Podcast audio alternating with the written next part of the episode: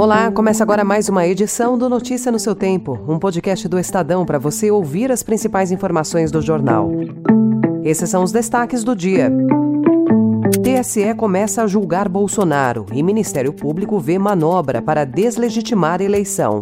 Corte da Selic em setembro vira a maior aposta do mercado e o mundo recebe a pior notícia sobre o submarino desaparecido. Hoje é sexta-feira, 23 de junho de 2023. Estadão apresenta Notícia no seu tempo.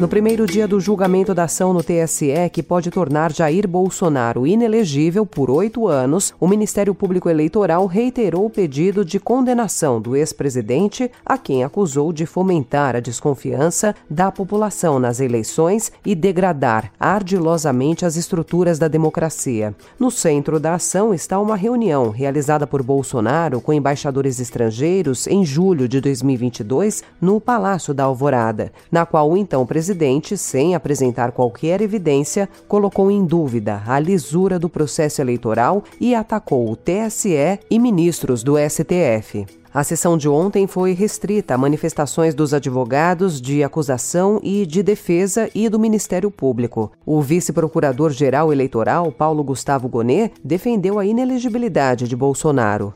A conclusão do parecer se conforta em precedente do TSE de 2021, caso Francisquini, em que se definiu que ataques ao sistema eletrônico de votação podem configurar abuso de poder político e ou em uso indevido dos meios de comunicação quando redes sociais são usadas para esse fim. O pedido de condenação do primeiro investigado à pena que ainda resta cabível de inelegibilidade merece acolhida.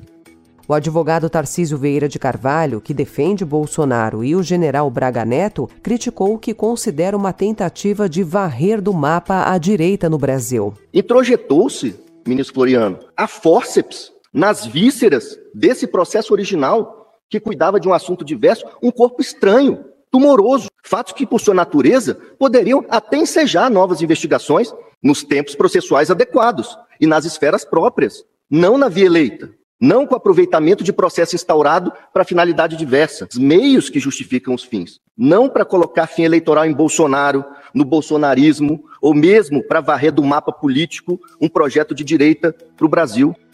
O julgamento será retomado na terça-feira.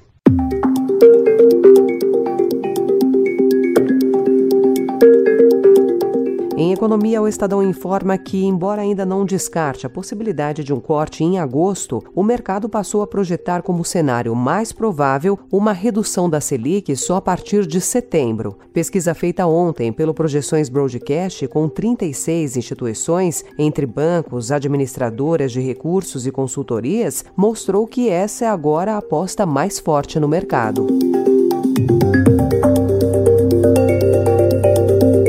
Ministro da Fazenda, Fernando Haddad, disse ontem que não poderia estar mais otimista com as votações em andamento no Congresso e que tem muita sorte de que há uma maturidade muito grande para aprovar a reforma tributária. Haddad disse que o presidente da Câmara, Arthur Lira, sinalizou que na primeira semana de julho serão votados o projeto de lei do Conselho Administrativo de Recursos Fiscais, a reforma tributária e o texto final do arcabouço fiscal.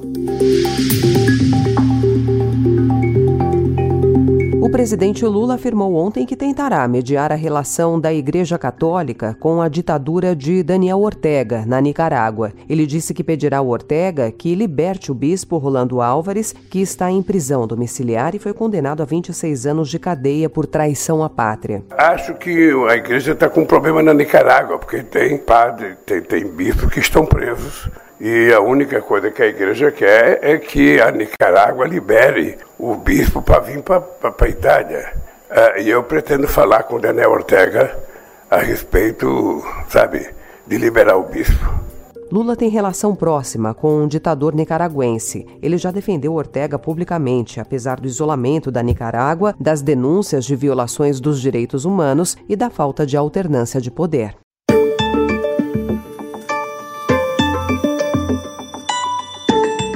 On behalf of the United States Coast Guard and the entire Unified Command, I offer my deepest condolences to the families.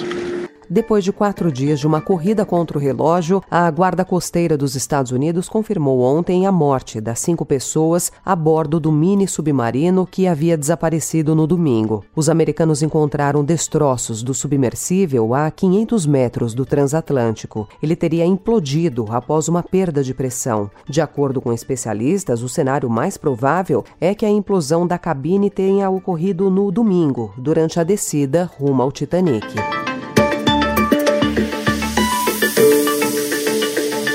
A Organização Mundial da Saúde prevê um aumento da disseminação de doenças virais, como dengue, zika e febre chikungunya, com um fenômeno climático El Ninho, que começa a se manifestar nas últimas semanas e deve influenciar o clima em várias partes do mundo ao longo desse ano. Segundo o diretor-geral da OMS, Tedros Adhanom, as mudanças climáticas estão favorecendo a reprodução dos mosquitos, especialmente nas Américas. Notícia no seu tempo.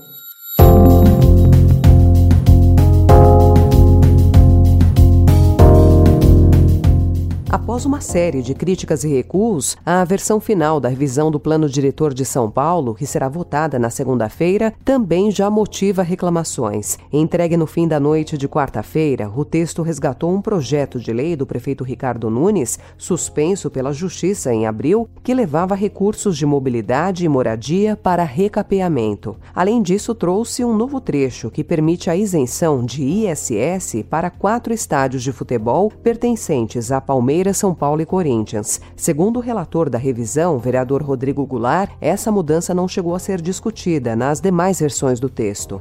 Essa é uma ideia que surgiu dentre a bancada corintiana, vamos dizer assim, né? dos outros clubes aqui também. São grandes polos de atração da cidade. Então, a ideia é que a gente possa incentivar de forma econômica e também a possibilidade de uma lei específica haver também novos parâmetros urbanísticos.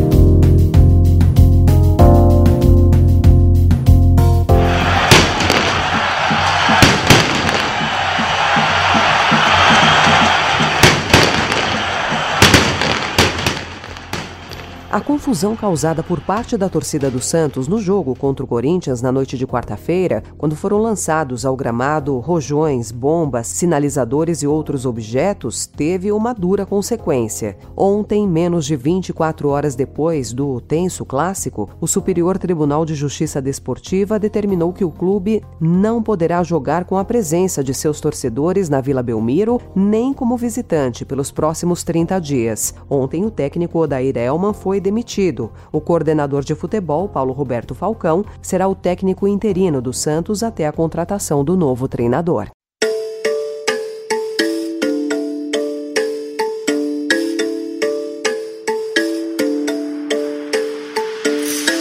Essa foi mais uma edição do Notícia no seu Tempo, com a apresentação e roteiro de Alessandra Romano, produção e finalização de Mônica Herculano. O editor de núcleo de áudio é Emanuel Bonfim. Obrigada pela sua escuta até aqui e um excelente fim de semana.